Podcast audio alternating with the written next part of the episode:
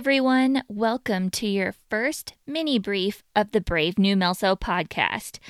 Every season of this podcast, I plan to have one mini series that accompanies the main episodes of the season. And I'm going to do these mini briefs that will be about four to five episodes that are 10 minutes or less. So they're really easy, bite sized chunks for you to be able to easily digest and come back and listen to if you need to get a refresher. But we're calling this first mini series, Series Alpha, because we're so cool and creative. And it's going to focus mainly on things that soldiers would learn or other service members would learn in basic training. At basic, service members get to learn all of the things that they need to know to be able to transition smoothly from civilian life into the military world. And, you know, the length of that time varies depending on what kind of uh, service you are entering. However, as a milso, there is absolutely nothing like this for us, and we're just left to kind of play catch up while our service member rattles off in gibberish, and eventually we figure it out and get better at it. But uh, I think that that's kind of annoying and something that can be really easily fixed if we just kind of take the time to just sit down and introduce ourselves to some of these concepts and the things that soldiers and uh, airmen and other service members learn in basic training are not hard. It's kind of like our, um, you know, I have an 18 month old daughter right now who's starting to learn colors and numbers, and that's kind of how basic training is. They literally teach you their own alphabet, their own way to tell time.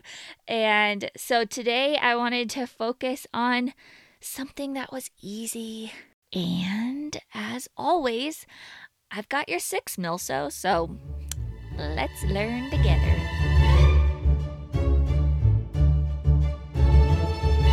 When I was dreaming up how to begin this mini series, I landed on the military alphabet thanks to one of my very, very favorite actresses, Miss Julie Andrews.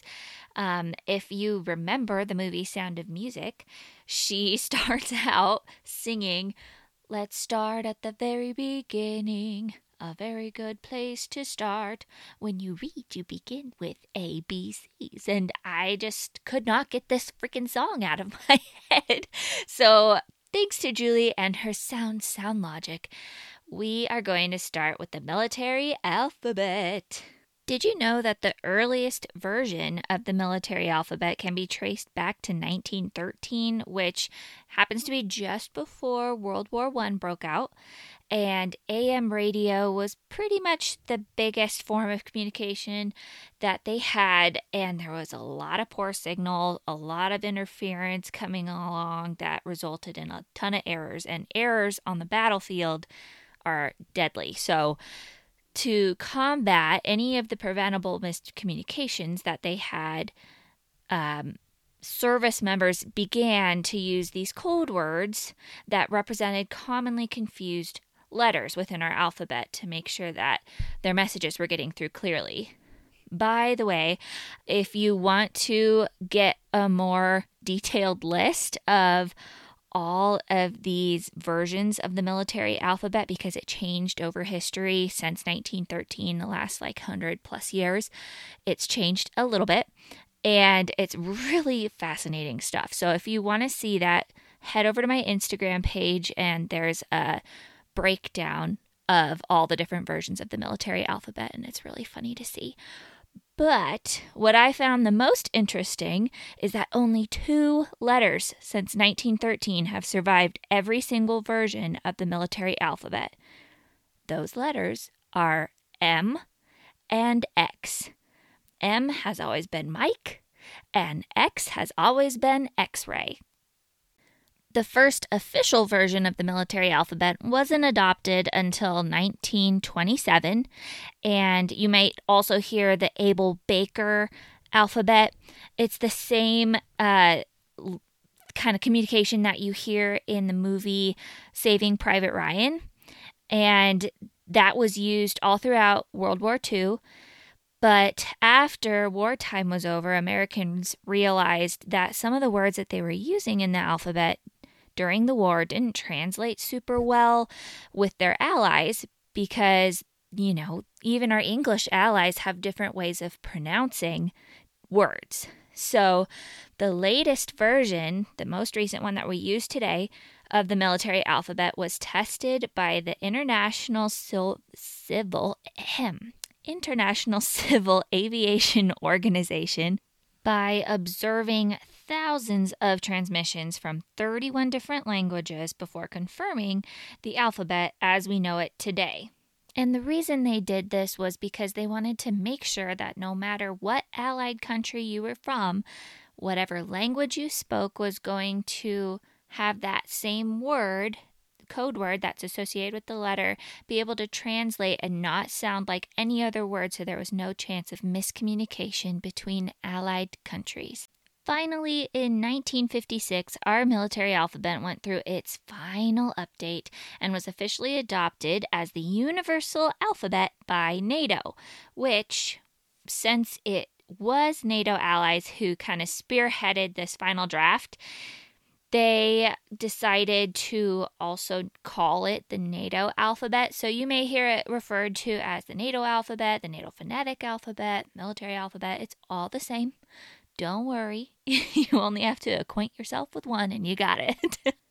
now, you can totally go through your entire MILSO career and never know these code words, but I have found them really interesting and helpful when you're, especially if you're having a lot of phone calls. Um, I tend to use them when I'm trying to make sure that my security information is coming across clearly with my bank or I'm trying to get medical records or even just spell my name. Sometimes accents and it's really easy to miscommunicate over the phone. So I found this alphabet really helpful to smooth those conversations. And even though this mini brief is all about the military alphabet, I am not going to recite it for you today. Not only because I want this brief to be short, but also because who wants to listen to somebody rattle that kind of stuff off? It's so dry. Um, and I know that I'm a visual learner and I would rather see it rather than hear it. So if you're like me, please head over to the Brave New Milso Instagram where you can find my link tree that'll take you to the Quizlet, or you can also check out the show notes that are attached to this episode. It will have the link to the Quizlet as well, where you can go through at your own pace on your own device every letter, every code word, and associate it for yourself. It's a really fun tool, and I hope you guys enjoy this special treat that I made for you guys. Thanks for listening to the Brave New Milso podcast. I am genuinely grateful for you and am hoping you could do me a quick favor. Would you be willing to follow or subscribe to this podcast? Or if you're feeling like spreading a little extra magic today, maybe leave me a rating or a review. All of these things help podcasters out so much. I cannot wait to learn more with you in the next episode. Thanks again for listening to the Brave New Milso podcast.